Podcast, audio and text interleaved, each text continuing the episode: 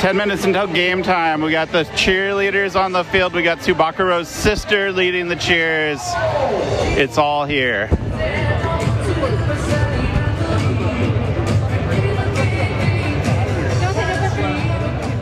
This is the Bad Hops Podcast, a baseball podcast where we discuss everything but the box score. So if you're looking for Jose Osuna's batting stats with the Pirates or Yu Darvish's record with the Ham Fighters, this is not the place. But if you're looking for what a change of scenery can do for a baseball fan, welcome. We're your hosts. I'm Mark Butler. And I'm Jackie McCucci. And today, stow your carry ons in the overhead bin. We're going on a field trip. Welcome to Bad Hops.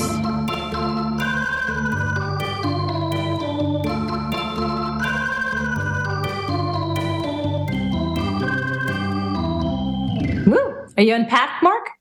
I am unpacked. I am uh, still a little road weary. I guess I now I know what it's like to be a big leaguer. That's right. You international trip, and then you had another uh, more local trip yes. after the fact. That's true. Going uh, going to scope out where the uh, where the A's are going to be playing, huh? I found out that I was too early. Yeah, I just got back from Las Vegas, the the home of the Athletics. I was almost going to say the home of the Oakland A's, but they're not going to be known as the Las Vegas Oakland A's. I'm pretty confident about that. the Las Vegas A's of Oakland, California. yes, of Oakland, California, Nevada, Philadelphia, Kansas City. That's right. Yeah, the A's have not made it to Las Vegas yet. And I think we're probably going to do a deep dive when Oakland officially loses the A's because I think that is a kerfuffle on top of another kerfuffle. But that's not what we're here to talk about nope. today. Because I mentioned in the intro, we're going on a field trip. We're going. We actually went on two field trips. Yeah. We both left town, and we went to go see baseball in other wonderful places. Which leads to the question, Jackie. We've got perfectly good baseball at home. Why go somewhere else to watch it? Well, I mean, you want to see new ballparks that you haven't been to. You know, as baseball fans, we like to go to uh, different ballparks and check them off our bucket list. Also, it's just kind of fun to see the traditions and how how the other half lives, what other fan bases are like, what other traditions are, what other foods are around. So yeah, I mean, it's great. We are very lucky. We have a really nice ballpark here, if not the best team here in Seattle, especially right now. But in general, it's nice to get out of town. It's nice to see uh, the, how the other half lives, as I said. I think you can learn a lot about commonalities of people. God, I feel like I'm going to get on this like big moral soapbox here. Are we going to sing "We Are the World" now? We're going to do "Hands Across America." Is uh, would be my preference um, because I think that's really it's the most touching sure. to me. Unless you're in that part of Wyoming where they couldn't actually reach hands across. They were too far apart. No uh, one's there. That's right. But it is wonderful. And so, with, without going too far into the episode, without divulging where we went, I went to Tokyo and I love seeing baseball through the lens of another culture and another country. And it's a fantastic thing. Uh, we've talked about this uh, in last season episode about Joe Pepitone who will be a recurring mm-hmm. character today as well. I'm delighted to say. He always is. And where did where did where, where, did you go? Uh, now I went a little bit closer, actually a lot closer. I went to San Diego, a ballpark I haven't been to, and a city I haven't been to in a while. I've go to California quite a bit, but I haven't been to San Diego in years at this point. And you know, I never been to Petco, had heard good things about it, so I was excited to see uh, what that experience would be like. I've never been, and it, you know, it, it's almost like it's too easy to go from Seattle yeah. to San Diego, and uh, it's worth it though, totally worth it. Also, that rivalry just gets under yeah, my skin. I know. I good thing I'm not a Mariners fan because I would have been in trouble. The infamous rivalry that Major League Baseball and literally no one else said. Well, of course, the the Padres and the Mariners are natural rivals. It's like I, I don't think so. I don't think there's any bad blood between those two teams at all. Yeah, I don't think really Seattle spends much time thinking about San Diego and vice versa. I think San Diego probably spends a lot more time thinking about the Dodgers, but I'm just guessing. I think that's a pretty good guess. Petco Park looks like a beautiful place to see a baseball game. It's a beautiful city. Yeah, I'm going to be listening intently to your part of the episode to see if I should go straight back to the airport. I mean, why not? I'll I'll come. I'm ha- I'm happy. I'm happy to come with you. Okay, let's do it. You would happily go back to San Diego. I think you'd also happily go back to Tokyo. I would uh, happily go back to Tokyo. It's sad to miss it this time. I'm curious what is left on your list that you really want to do or see uh, in, in stadium wise, at least. From a stadium perspective in the States, I still, you know, we were planning on going to Milwaukee when that thing happened. Um, that's that that uh, what was it the the the panini oh, the uh, Christian Yelich's meltdown. if only, if only. Um, yeah, I really would like to get out to Milwaukee to that to that ballpark.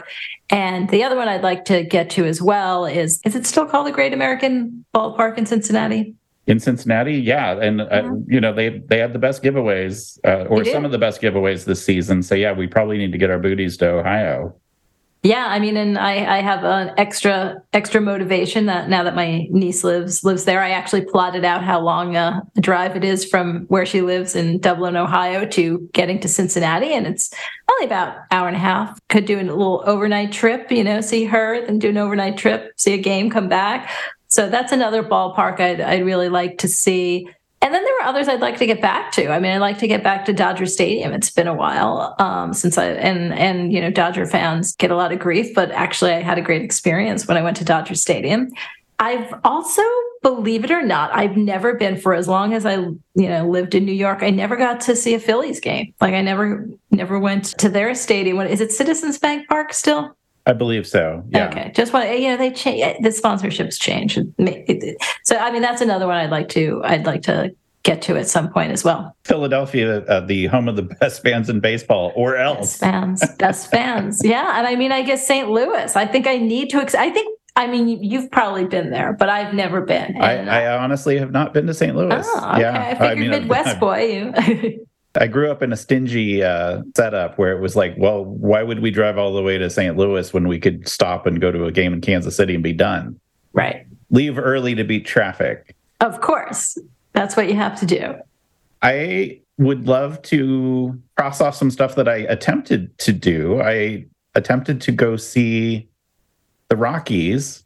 Mm-hmm. And I was only in Colorado for two days, and the stadium flooded as as did most of the rest of Denver. and so the game was rained out, and I had a credit there for a year, and I finally just said, "Give me the money back. I don't know when I'm coming mm-hmm. back." I'm really interested in what Pittsburgh is doing, and I think their new ballpark looks pretty nice as well. Mm-hmm. And I've I haven't spent any time in Pittsburgh in a really long time, not since the the original era of the flat top hats. And I got to be real honest, I want to go to some more Japanese ballparks. Logistics wise, I was going to go see the Chiba Lotte Marines. I ran out of time. That stadium was going to require two hours of travel time and three changes of trains to go. And I was like, yeah, I think I'm okay. I think I'm just going to be happy with the, the game that I went to. That's and we haven't really talked about it for a while, but you and I have also talked about Korea. We have talked about Korea, and I would love to do, see some Korean baseball. I think you know next year. I think um, I'm hoping to get back to Asia. I think we we can do that. We could do Tokyo and and Seoul and and and hit both. So yeah, I'm up for that too. And what about Mexico? I mean, I, I was watching that the Mexico City series, which was literally like just a home run fest. I mean, it was it that it was Slam Diego for sure. Yeah, um, it was. Uh, I believe the it was described as being into thin air. yep, I mean it was at they're at altitude, right? Is that yeah? That's so yeah. So the ball was flying out of the ballpark, but I would be curious though to see baseball in in Mexico.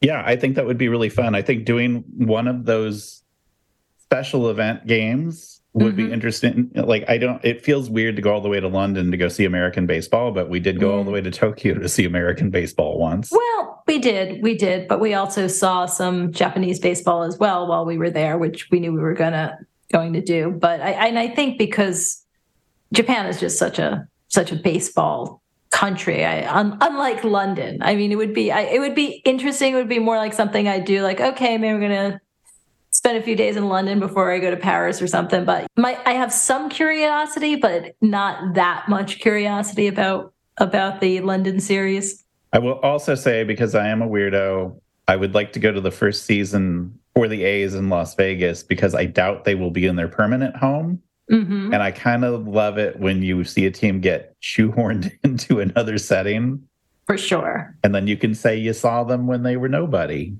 That's true. And we can, that's another really quick trip for us. So I'm, I'm always up for that to see the Las Vegas A's. Do we know if they're keeping the name? Has there been any discussion about that?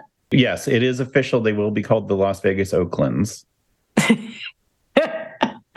if you want to keep going this this line, I'll come up with as many bad dad jokes as I can I possibly mean, you're on a muster. roll. You're on a roll. It seems highly unlikely that they would lose the name, right? It's it's It, been it, it's 120 right. years at this point. I mean, you named all the cities early on where where uh, the A's, the Athletics have been. So I don't see any reason why they would change it. Yeah. So it, let's see, it was Philadelphia and then Kansas City and then Calgary and then Bangkok and then Oakland. Singapore. Yeah. So Las Vegas makes total sense. it does. They have they have to be the A's. I I hope so. I hope so. It, it's funny because the A's are so bad now that it's Mhm. like, well, there's no tradition to carry over, but they were world champions on a number of occasions. I mean, when we were growing up, they had some really great Oakland teams. I mean, Reggie Jackson, Rollie Fingers. I mean, there there were. I mean, they won some World Series. I mean, they were a good team. So I mean, they there is there is history and tradition there. Do you think they're going to keep the colors, or are they going to give them like Las Vegas Golden Knights type colors? Well, so the Raiders are still silver and black, so they kept Mm-hmm. those those colors. The Golden Knights are gold and black. Yep. Um, I could see maybe losing the bright green, but they I, I think it's going to be gold green and maybe something a little little darker. Well, you want reflective colors in Las Vegas. I mean, absolutely, absolutely. Yeah, hopefully they they keep some of the traditions because I do feel bad for Oakland fans. I mean, I did not. Uh, you guys went to the the Coliseum, and I missed out on that uh, that little jaunt. But um, I know that they do have a passionate fan base, so kind of feel bad that Oakland keeps losing all their teams. So you went to San Diego, I went to Tokyo, and here we are talking about Oakland. So we're going to come I know. back. Here we are talking about Oakland. I think we should move. Yeah, I think we should move on. Yeah. so when yeah. we come back, We've we will start our field trips. Woohoo! All right, we're back, and Mark, you're you're getting off the bullet train. You're ready for some baseball. Yeah, honestly, just getting off a regular local subway train. Didn't even have to take the bullet train to go to Tokyo. Woohoo! I gotta say, and not just because I'm the difficult contrarian that always opts for the non consensus choice, but I Mm. really feel like Meiji Jingu Stadium is my favorite place to go see a baseball game. It is just so much fun.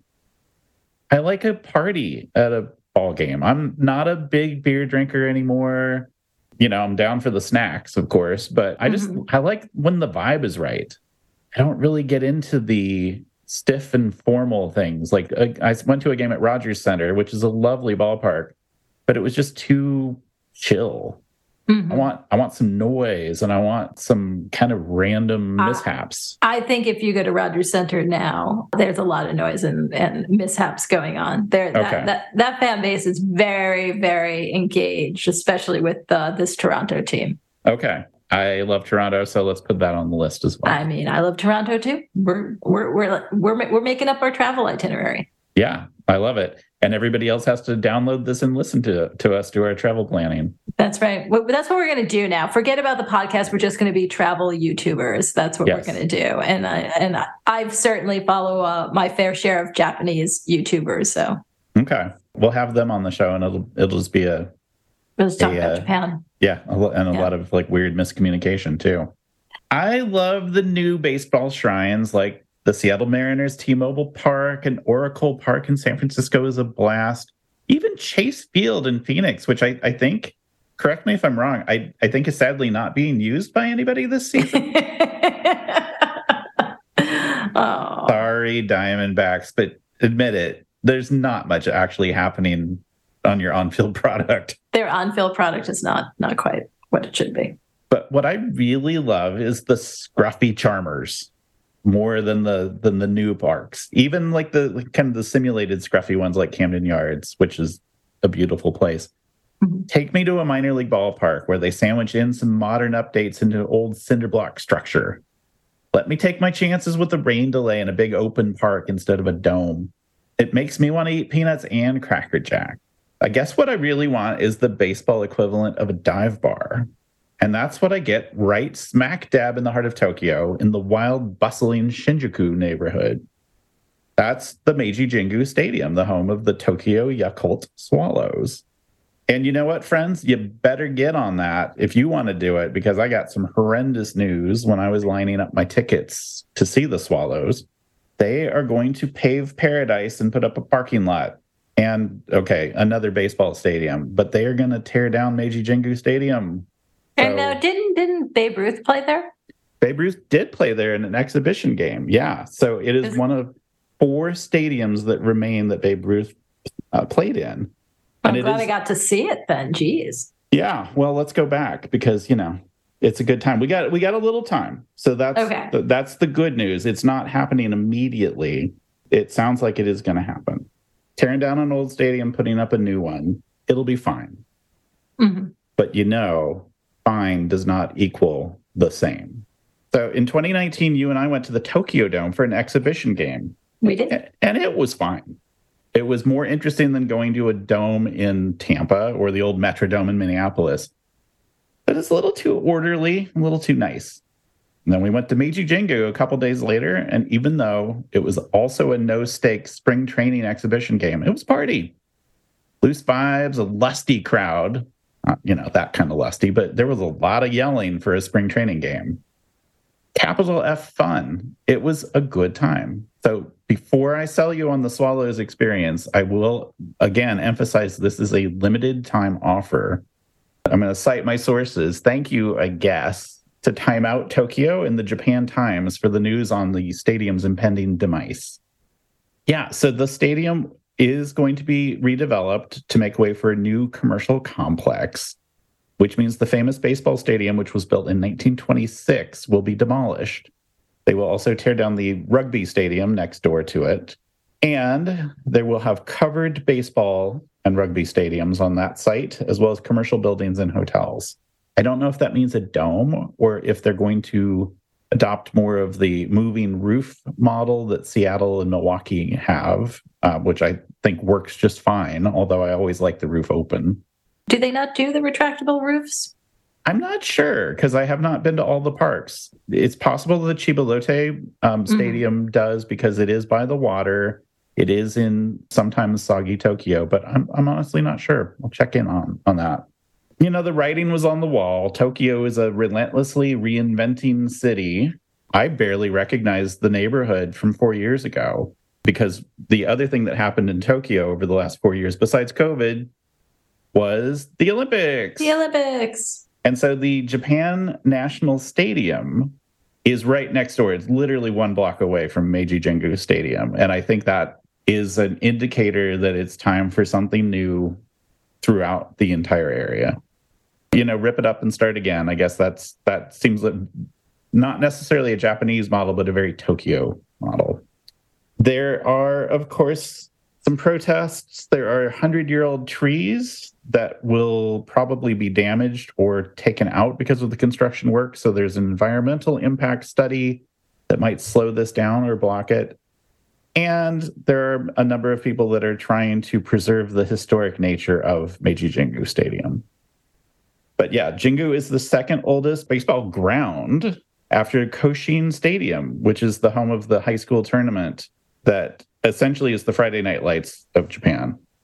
We have about 13 years to make our move here. The new complex will open in 2036, but I don't know if that means the that the stadiums will have to be torn down first or if they'll do what Seattle did with the Kingdome, which was to blow it up after they were certain that everything worked in the new stadium. we got to get there before 2036. But you know what? Why wait? Because it is an electric place.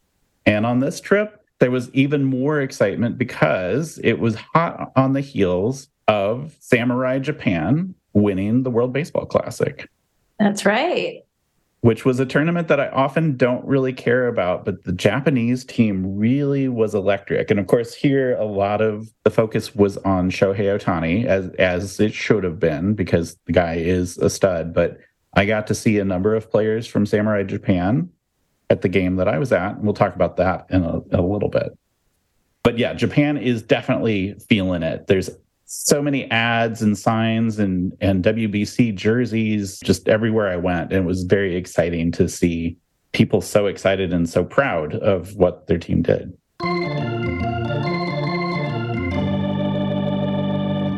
Today, you and I both did some field recordings. And so mm-hmm. we're going to play some stuff throughout. But I also just want to walk through some of the examples but what I really want to do today is just try to share the vibe of baseball in Tokyo. And you're going to do the same for baseball in San Diego. Just go into the game. It is so exciting. The game starts at six o'clock. So there's a very just off work kind of crowd. There's a lot of guys showing up in suits, but there's a lot of people showing up in jerseys and hats. Some people have their Tsubakuro, who is the the Swallows mascot. They have little stuffies pinned to their backpacks or they're very little... good at they're very good at cute. They're very yes. good at cute. Yes.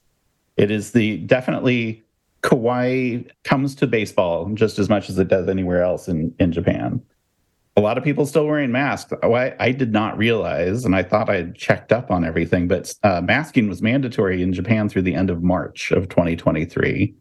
So a lot of people were, even though it was outdoors, were still wearing masks. And uh, an usher came through every once in a while holding up a sign that um, I couldn't read, but it definitely looked like it wouldn't kill you to put on a mask, would it?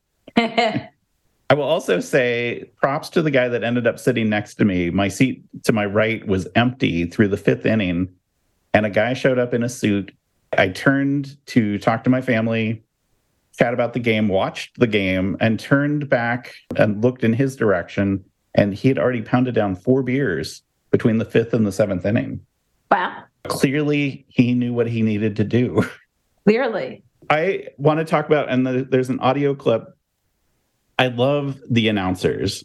The chant for the team is in English, and it is "Go Go Swallows," and you you clap your hands.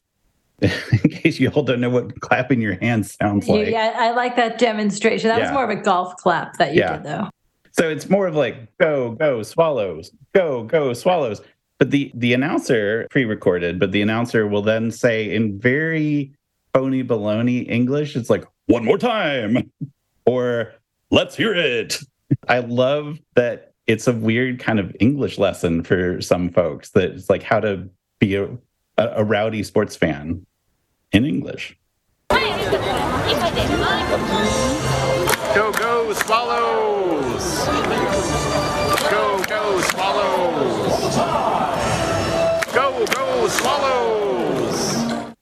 There also is a lot of like weird idiosyncrasies. At a previous game, we saw a grand slam home run, but it actually showed up on the screen as gland slam, which of course I think means something very different in. I mean, I think the Glam Slam was last night. I mean, the Met Gala was last night, so that's the Glam Slam. yes. My favorite thing is when the Swallows get a runner on second or third, essentially in scoring position. The announcer will then just blurt out, "Chance!" We're going to play an audio clip for you so you can hear that All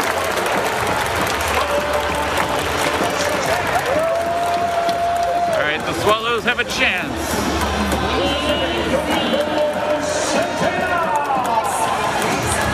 But I just, I love the fact that it is a very shorthand way of saying, hey, they have a chance of scoring. But it took me a long time to actually understand why they used a one word English phrase of chance at the Swallows games because it is an open air park. You are kind of expected to have an umbrella handy just in case Obviously, if it rains, you get it out. But more importantly, if the Swallows have a chance, you put the umbrellas up and a home run for sure. There's a little umbrella dance where everything, everybody shakes their umbrellas and they do the same thing in the seventh inning. We're going to play a clip of the seventh inning music, which is a little bit different. It is called the Tokyo Ondo.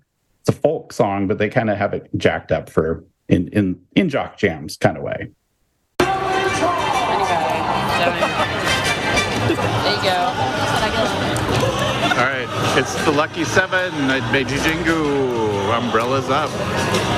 I've lost my umbrella already. You have? だか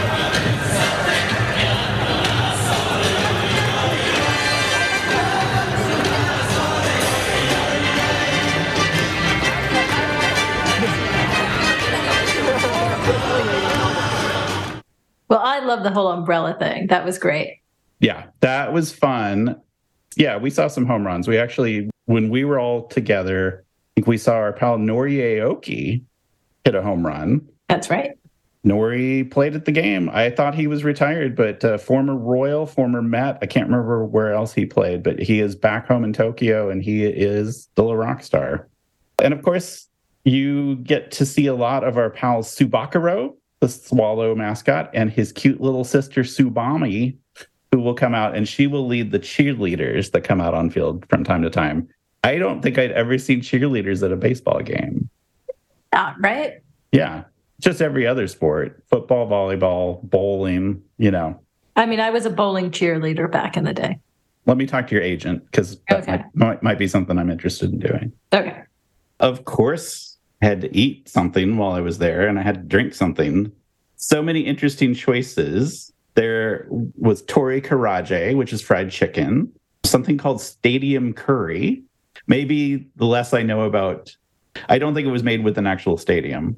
Takoyaki, which are dough balls with octopus in it. Very famous street food in Japan. Yes, and the longest line of the concession stands at Meiji Jingu. I opted for something called nacho fries, which were just kind of weird. Please describe uh, the nacho fries. They weren't like nacho tots, because I know, in case we have never touched on your hatred of tots, have we? That'll be a whole special episode. Okay, okay. Yeah. But anyway, tell me, tell me what what what do these consist of? Well, so they were in kind of a tall French fry box, which is fine because that makes sense that you would serve French fries in a French fry box. But if you're going to put stuff on them, all of it sort of sinks to the bottom. So it was a very, very goopy cheese, like very mm-hmm. like even runnier than Velveeta and Rotel dip. Some strange pickled jalapenos, some tomatoes, and bacon.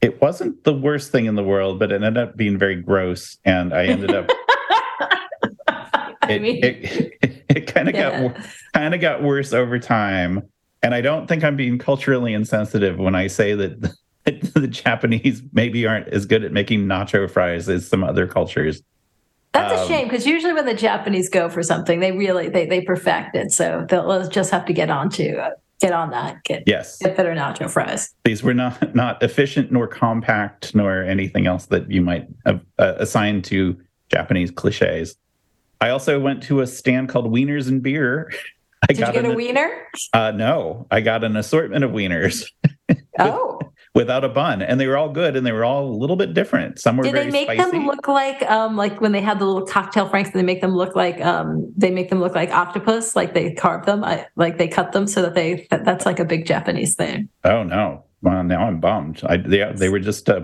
boiled weenies in a little paper tray, but they were good. They hit the spot. And then outside, there were a lot of uh, food stands uh, as well. There was a sushi truck. There was something called a long fries truck, which is essentially like the spiral potato. So it's essentially just, yeah, one big fried potato fry. In the stands, of course, we had the Ghostbusters, who we've talked about before, the women with pony kegs on their backs serving did, beer. did Leslie have some whiskey? Because they had whiskey as well. just beer this time. The only thing that they had were, uh, uh, at least in the stands, were called lemon highballs, which was uh, club soda with splash of lemon and whiskey. Okay. Um, yeah, lemon and whiskey is kind of yeah. Your mileage may vary with that one. I was surprised to see that they also had Baskin Robbins. Why not? yeah, they had uh, insulated freezer bags of Baskin Robbins ice cream going through the stands. That's cool. I decided I did not, even though I would eat nacho fries, I did not need to have Japanese Baskin Robbins. The talent is very interesting. There's always a refugee or two from American baseball and often from the Mariners. This time it was Domingo Santana. I don't know if you remember him because I kind of did. Sort of. I don't know. So there, there's like a rotating group of Mariners that don't get don't get attached. Well, and I think what happens when you get these burly guys that are power hitters but not necessarily finesse hitters, they tend mm-hmm. to do well in Japan. There is something about you know the the pitching talent in Japan is getting better and better, but it's not quite at an American level, and so you get these big sluggers to go over and they can tear stuff up that was exciting. Nori Aoki, I mentioned before. Jose Osuna also plays for the Swallows, uh, former Pittsburgh Pirate. Remember him? Uh, yeah. Yeah. I did not get to see Keone Kela, who used to be a Royal. Probably best of all, I missed by one start of an appearance by Trevor Bauer. Oh, I'm sure the Japanese love him. He's, you know, he's very he's a real thoughtful, sensitive guy. Yeah, he apparently is already starting to be a little bit of a yeah, of a Joe Pepitone. a little, little, bit of a Pepitone. Go back and listen to the episode about how Pepitone entered the Japanese language as. How did I mean? We know how he entered the English language. yes, very poorly. Yes. Long story short, there, Pepitone is essentially a goof off in the Japanese language. Also from Samurai Japan, I got to see Yuhei Nakamura, the catcher from the Swallows. But the big deal, Munetaka Murakami. I think Ooh. probably a future Yankee. This guy is a from your lips to God's ears at this point. That's right. That's right. Murakami is 23 years old. He was a superstar on Samurai Japan in the World Baseball Classic. He had everyone's attention at the game. And you know, when you see everybody get their phones out to record stuff, I saw a thousand Murakami's in front of me because everybody had their phone out for every at bat that this guy has. Hmm. Last year, he hit 56 home runs in 141 games. Now, contrast that with Aaron Judge, who hit 62 home runs in 157 games. My point here is that I think Murakami is the Japanese equivalent of, of Aaron Judge. This guy is going to be exciting to watch if he's this good at 23. His yeah. face was everywhere in Tokyo on ads, on electronic billboards, and people wearing Murakami jerseys, either Swallows or or Samurai Japan jerseys. He is the real deal. We're going to play some audio clips of his walk up and the one hit that he got in the game you can hear the crowd reaction, and I think that's going to be a fun one to listen to. So we'll we'll play that now, and we'll come back and and talk about what the game is like.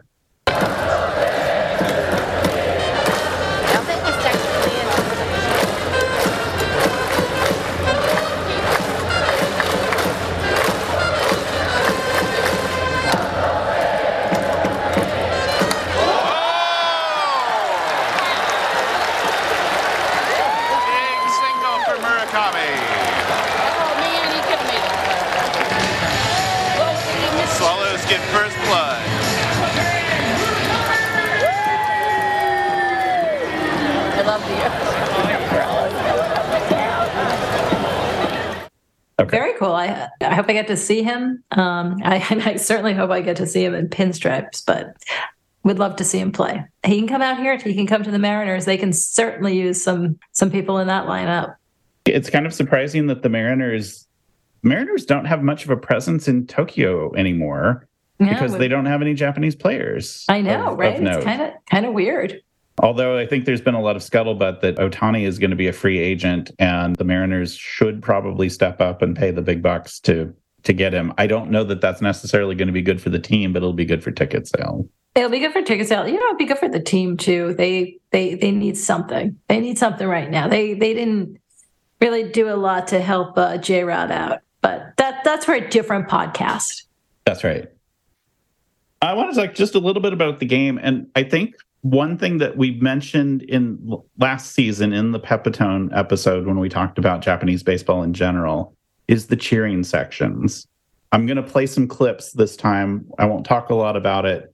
Suffice to say, left field is where the opposing team's cheering section with horns and drums and other audio creations And then right field is, would be the home of the Swallows cheering section. So we've got music from both. I'm going to start by playing some clips from the Bay Stars. All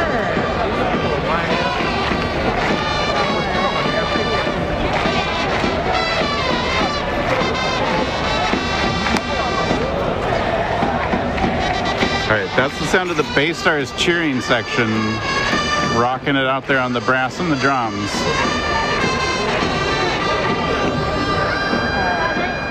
We'll play some stuff from the Swallows. It is a glorious noise.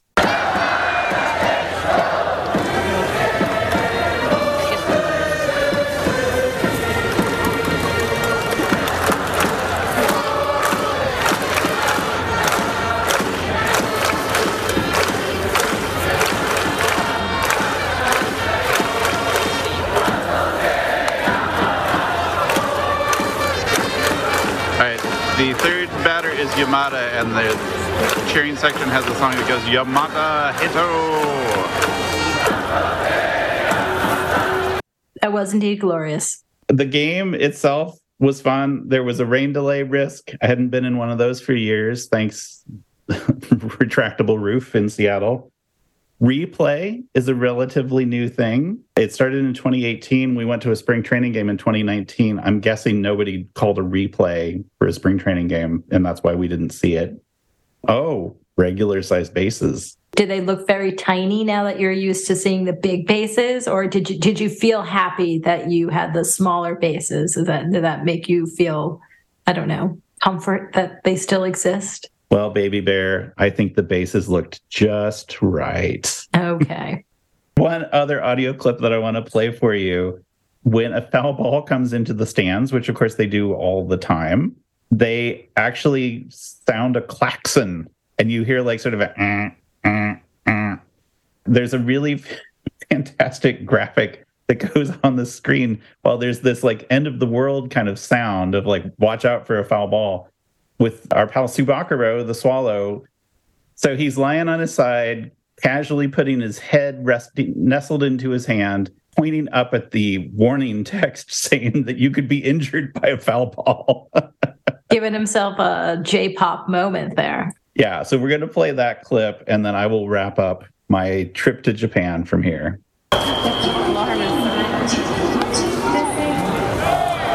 If you're hearing an alarm, it's because an alarm system goes off whenever there's a foul ball to alert people to watch out.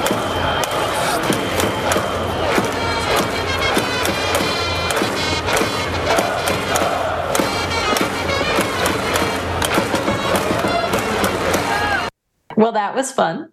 Did I have a good time? I absolutely had a good time. Did I really care that the Bay Stars from Yokohama beat the Swallows six to one? Uh, kind of. It kind of hurt a little bit. I did not get to see uh, Murakami hit a dinger, but I did get to see a guy who I think is going to be part of the future of baseball. But I had good weenies, I had good beer, and I had a good time. I highly recommend checking out Japanese baseball. Highly recommend Meiji Jingu. You have until 2036. Clock's ticking, you guys. When we come back, we're going to head down the, Pacific Coast Highway and end up just north of Tijuana. We're going to San Diego. San Diego.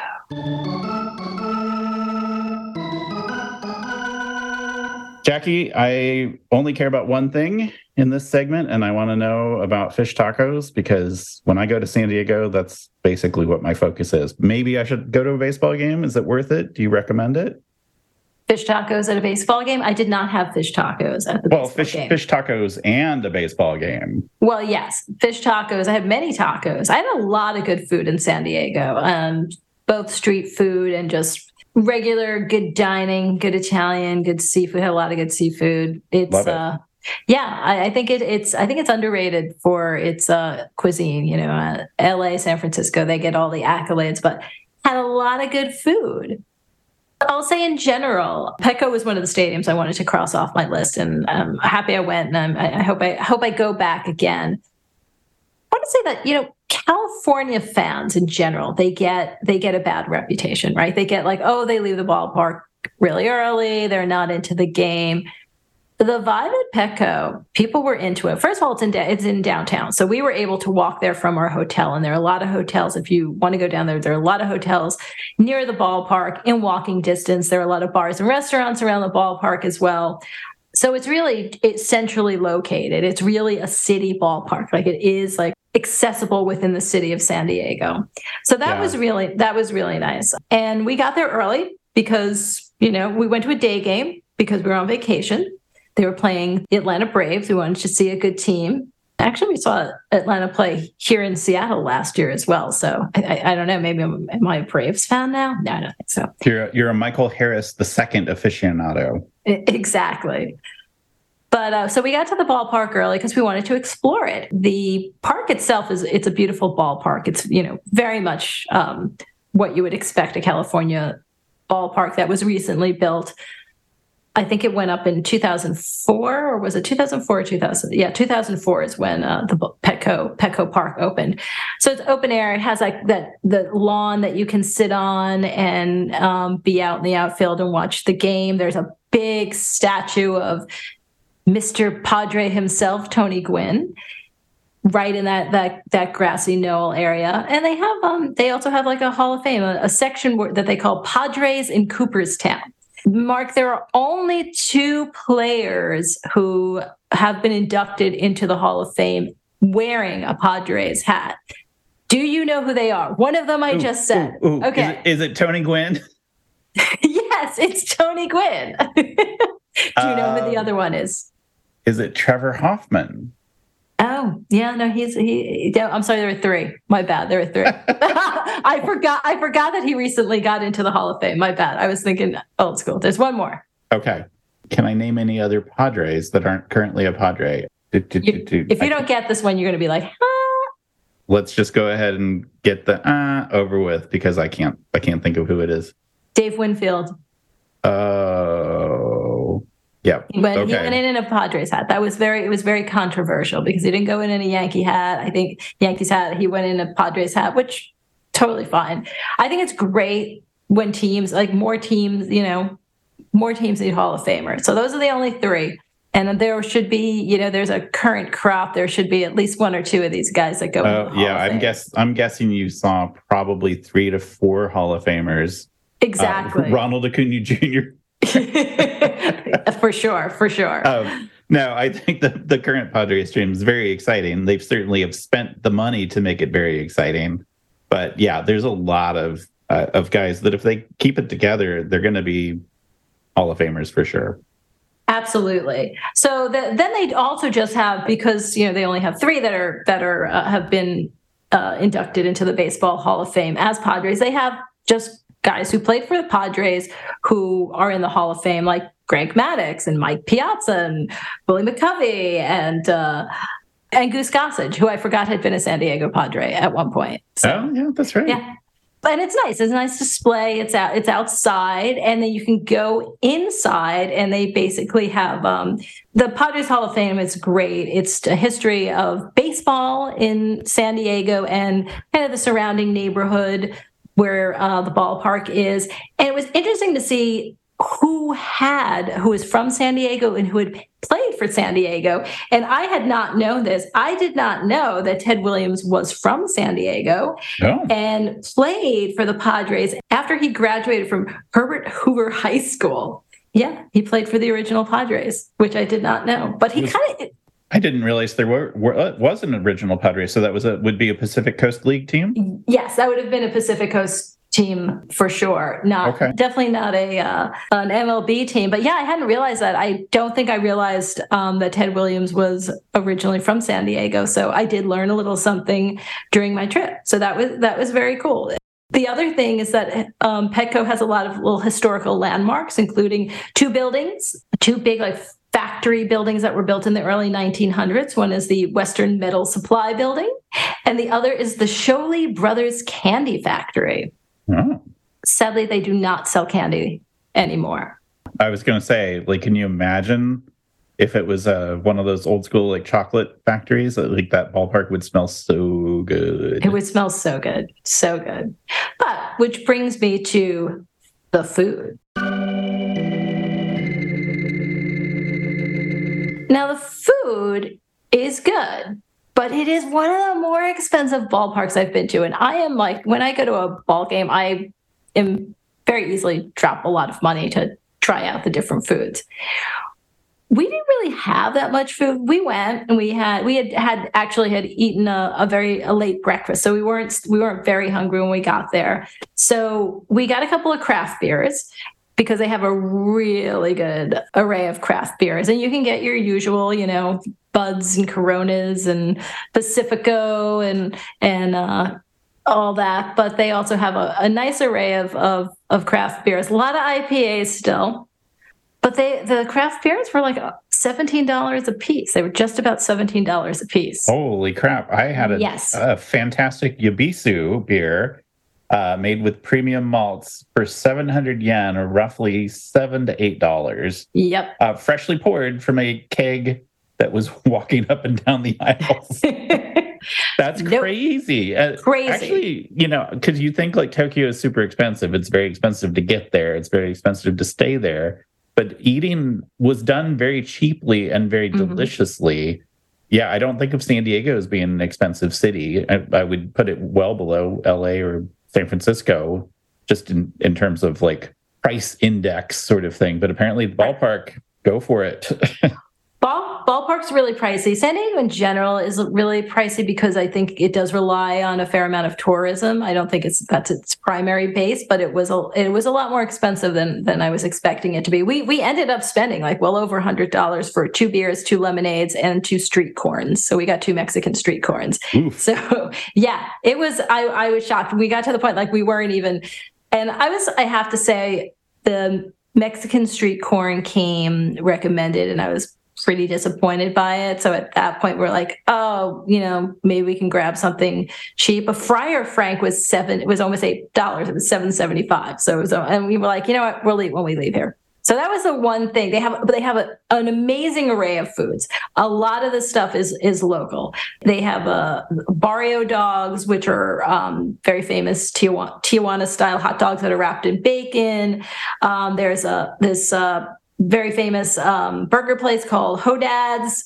That's you know well known. They have all these places that are you know that have, and I like that. I like when you get the local flavor within the ballpark but the food was insanely expensive and i was ex- i was excited because they had mr Softee they had mr Ooh. Softee so but i ended up not getting it i ended up not getting because i would have gotten it in a helmet but that would that would have been 10 bucks but i would have i let a splurge for mr Softee in a in a, a helmet just just out of nostalgia but ended up not doing it but in general the food the food you know looks good, but but very expensive. But they do let you bring food in because I did see people with uh, coming in with with um, sandwiches and stuff. So I thought that was nice considering how expensive it is. yeah. Oof. Yeah, I was I was I was I was shocked, and and it takes a lot, you know, having born and raised in New York, sticker it takes a lot to sticker shock me, and I was sticker shocked. Yeah, because you you would drink fifteen dollars Snapples like there's no tomorrow. I mean, like the- there's no tomorrow, The for bodega, sure. yeah. for sure. Yeah, and I was trying to think of like how much are beers now at, at T-Mobile, but they're, they're definitely not that expensive. Yeah, not 17. They were expensive, but yeah, I think like 12 or 13, which is like that's cold Still comfort. expensive. I mean, it, it was you know it was still. I think it was well. I was Yankee Stadium last year. Who knows? I know they've been raising the prices, but it was more expensive than it, than Yankee Stadium was. Wow. Now, as far as some of the the traditions, I had not known about the bell that they ring. So they ring. They it's like you know because it's they're the Friars, they're the Padres. They ring like this, like a like almost like a church bell, like a cathedral bell. Um, wow. I did at the beginning of the either. game. Had not known that. I thought it was very cool. And at the end of the game, so the game was uh, ended up okay. I'm going to San Diego. All the heavy hitters: Machado, Soto, Bogaerts. One nothing game. One nothing game. So one nothing Padres. Game was saved by Hader. Every time he got an out, they would ring that bell. The Okay. that was kind of cool. So that was something I did not know at all. Crowd was absolutely into it. We had gotten to our seats. We sat in, we got pretty nice seats. We sat down, we got through like a couple of innings and we were apparently in the wrong section. So we moved, had to move. Like, okay. So we had to move into, you know, we were just like you know, a section over and I sit down, the guy next to me, eh, he is drunk. Like he is like, he's trying to like make, he wants to have conversation with me, like middle-aged guy. And he turns around to say something to me and like he reeks of beer. I was like, whoa, I did a double take. But yeah, he ended up being a nice guy. I had a little bit of a conversation with him after, you know, he, he calmed down a bit. Um, he was drinking a lot of hazy IPAs. Uh, okay. Um, Gotta love the the uh, hardcore day drinker. That's right, hardcore day, hardcore for sure. But everyone was into it. Like the the crowd was into it. Men, women, the women behind us were really cheering and, and, getting into it. The guy next to me, when we were in the top of the ninth and we were down to the the last batter, he was screaming Padres at the top of his lung, but like whole like kind of like whole, like dragging it out. I was like wow that's dedication. Are you going to have a voice tomorrow morning?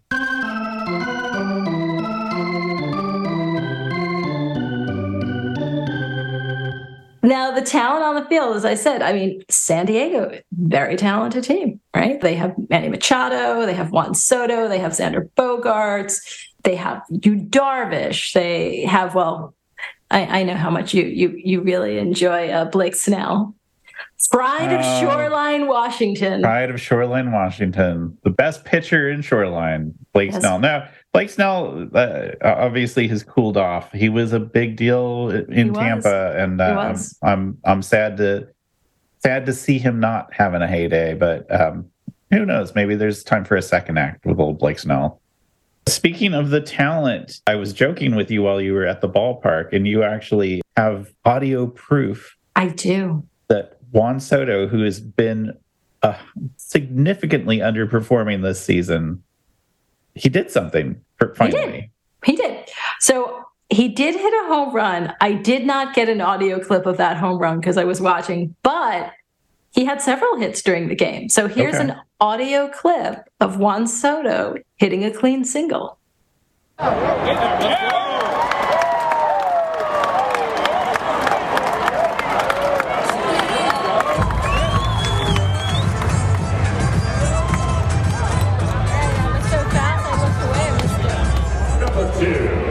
Single by Juan Soto. Jackie, by the time this episode gets edited and posted, Juan Soto will have sorted out whatever it was that was killing him in the first couple of weeks of April. But yes, at the time that you attended the game, it sort of looked like that was the Padres' worst deal. You have this young talent that they traded away a ton of prospects for, right? To that Nationals deal last year. Mm-hmm.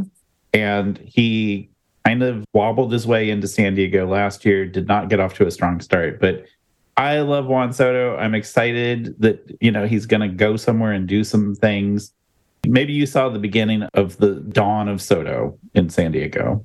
Perhaps, perhaps. But there are other some other old friends of mine, like other like former Yankees. Um, Matt Carpenter is on the team again. And as we were watching them warm up, good old I can never pronounce his last name. Ruid Ruvid how do you say his words? Odor. Rougned Odor. Rugned, Rougned Odor. Yes. Odor was he was uh, doing warm ups before the game, throwing the ball around. He always seems to land on all fours. He did not play in the game that that I attended, but here's a clip of me realizing that Odor is on the field. Oh, look, there's our boy, good old Odor.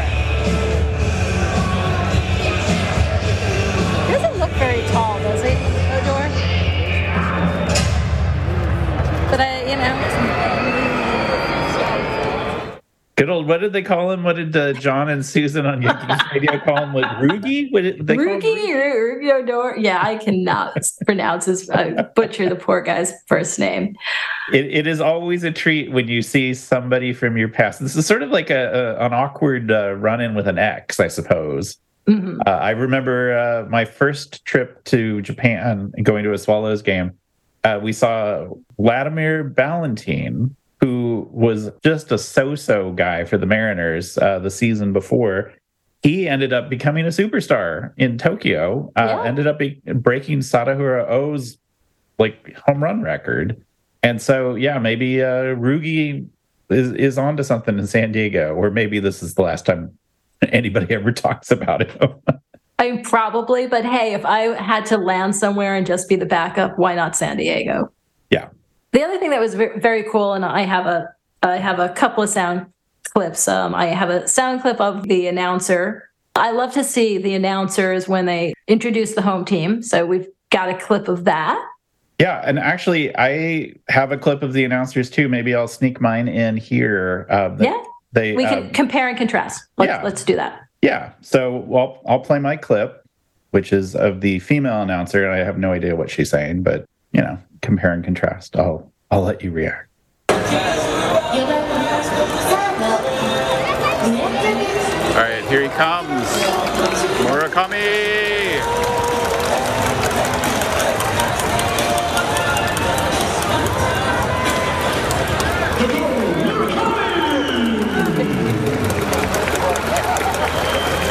I like that. I have no idea what she's saying, but I was she- I was actually hoping you could tell me what she was I saying. mean- but no clue, you know. But but uh, so so let's con- contrast, compare and contrast. Uh, the announcer was was a man for San Diego, but still fun nonetheless. Here we go. yeah. Let's see what everyone in the chat has.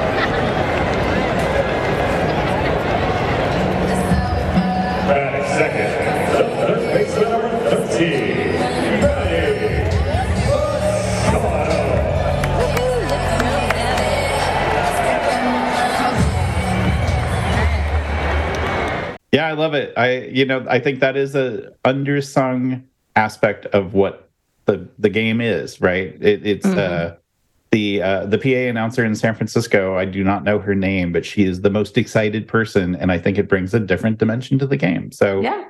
I, I love hearing the local character. Me too. And one of the other things I enjoyed, so they have a you know giant, oh, good old jumbotron. They have really fun graphics, you know, a lot of surfboards, lot of sun, sand, you know, because you're in San Diego, and they have some fun facts about all the different players. So I'll surprise you, so you can hear the fun fact for this particular player. I, I, it's me reading the scoreboard, so it's a lot of me commenting uh, in these clips, and the other voice you hear is is my wife Rachel, who is talking to me because I'm not just sitting there talking to myself. So here we go. Here's the fun facts on the scoreboard. We got some fun facts on the Jumbotron. Kevin Pillar won his first motorcycle race at age six. Bet you didn't know that. Bet you're feeling better for knowing that. I did not know that. That's good. That's good. really was a fun fact. Nicely done. I have one more clip. So, foul ball. We are recording in real time, and one of the players hits it's a foul ball. It is coming in our direction. It literally landed right behind us. Girls behind us tried to catch it. It bounced, and then the girls behind them ended up, one of the girls behind them ended up catching the ball. There's a lot of screaming going on. It is not me screaming, it is the girls behind us. But I definitely was like, oh, I was like watching the trajectory. I, I watch it the whole time, like, okay, okay, because, uh, you know, I'm to have to duck. So here's a clip of foul ball right behind us.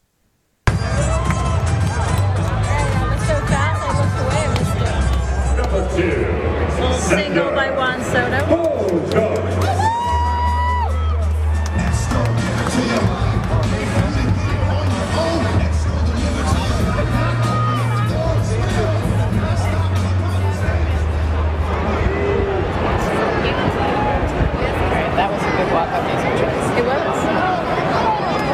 Xander's bringing it. Oh, oh, oh, oh.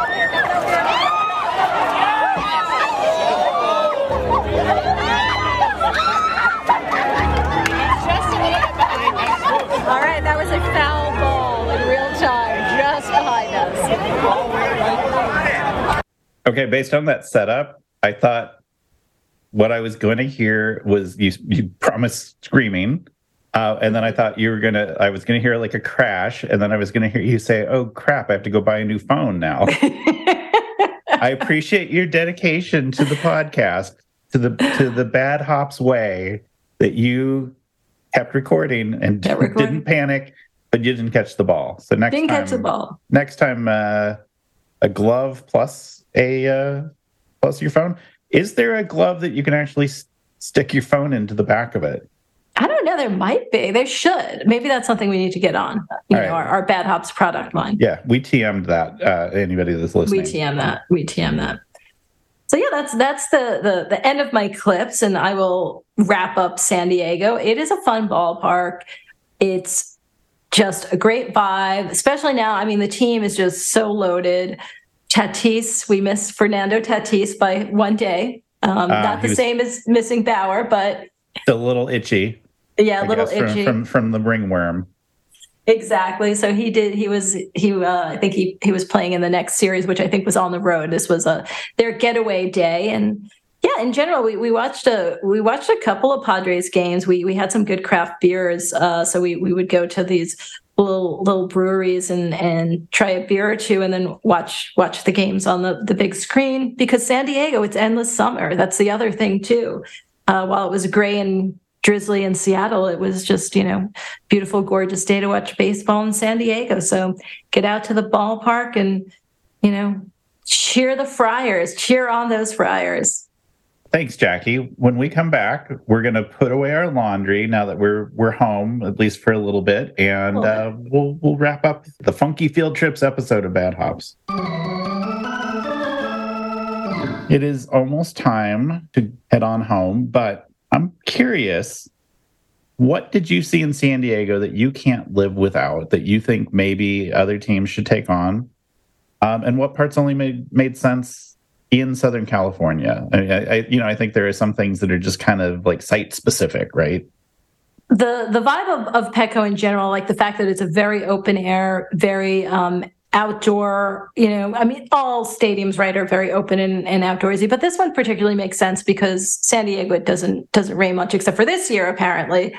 Uh, that makes sense in San Diego. A lot of I love the a lot of like Mexican influence because you're so close to Mexico, and there was so such a uh, Mexican influence in general. I think that makes sense. Like I know there are tacos and probably Mexican street corn and all that stuff other places, but yeah, it makes sense there. That is that is part of the culture.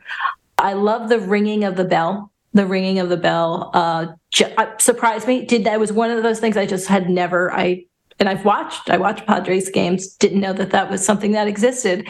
Kind of the same way people have asked me about the PC Richards whistle. So like and it made sense, right? We're talking like they're they're the Friars, they're the Padres, they're they're monks, right? So the the ringing of the church bell that made perfect sense.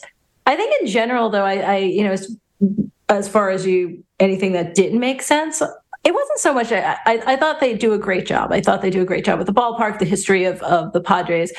Other than honestly the fact that it was insanely expensive, even by MLB standards, that was the only that was the only ding I have on it. But you know what? You can bring your own food. There's plenty to eat outside the stadium, both food trucks and and restaurants. So it wasn't you know it was just. Uh, go with a full belly and and uh, you know have one craft beer. or get drunk beforehand, like your uh, seatmate. Uh, exactly. I and a lot of people do that. A lot of people pregame they go and they have the cheap beers at the bar beforehand. So yes, my seatmate was pro. Uh, he was drinking like he was drinking like those big cans of like it was definitely a craft. It was like a an IPA Yeah. that was not. It was not like a Bud Light or anything like that. Well, I would love for the Ghostbusters to come to the U.S. Uh, I getting freshly tapped beer is I prefer that over cans and bottles in general, but I, there's just something charming about someone literally pouring you a beer. So I, I would love to see that. I get that that's might not pass OSHA standards if somebody ends up needing know. spinal correction surgery because they carried around a, a pony keg on their back all day long. I love the cheering sections. We've talked about this before. It's they're so noisy. They're so much fun. It I maybe that's something that only works in Japan. Uh, I did notice on this year's edition of MLB The Show there is a hip hop song that kind of samples uh, kind of a kind of a Toreador horn loop that reminded me of of the the the noise from the right field bleachers in Tokyo. Um, so maybe that's something we can get a little more noise, but it does seem very Tokyo specific. Um, but yeah, I think what I would really like to see is a fan base that knows when to get whipped up without prompting from the jumbotron. Um, no more of this make some noise graphics for the Mariners fans that apparently don't know what to do to get their team motivated. You know, I was I was actually surprised. Uh, sorry to interrupt you, but I was surprised there wasn't a ton of that either in San Diego. And I thought there, I mean, there was some of it, but not uh, not not the way I've seen in some other ballparks. Maybe it is that's a Seattle specific thing that it's like I will just sit here quietly with my arms folded until I'm told to jump up and down and scream. Well, now they put shoes on their heads, so yes, let's uh let's not export that trend to anywhere else. please, please. Thanks for coming with us on this funky field trip. Uh, it was pretty exciting. I would love to do more of this. I sorry that you and I didn't get to do this together because that was in the plans at one point, and then uh, yeah, travel's still like a little bit uh, uncertain and Yeah, and expensive. for sure. And my my my next trip will not be to a to a baseball country. So sadly, I can tell you about soccer if you'd like. I'm going to pretend that Vinny Pasquantino did not hear what you just said. Sorry about that. Yeah, if I find baseball in Italy, I will let you know. Fantastic.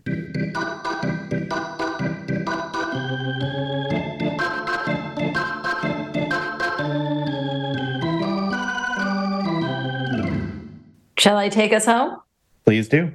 The fans are heading home, the grounds crew is on the field, and we will see you next time at the ballpark. That's our pal Ron Lewis on the stadium organ. I'm Jackie McCucci, And I'm Mark Butler. and this was Bad Hops. Any rebroadcast, retransmission, or account of this podcast without the express written consent of Bad Hops is prohibited unless you like us, review us, or subscribe to Bad Hops. Find us at, at Bad Hops on Insta and everywhere else.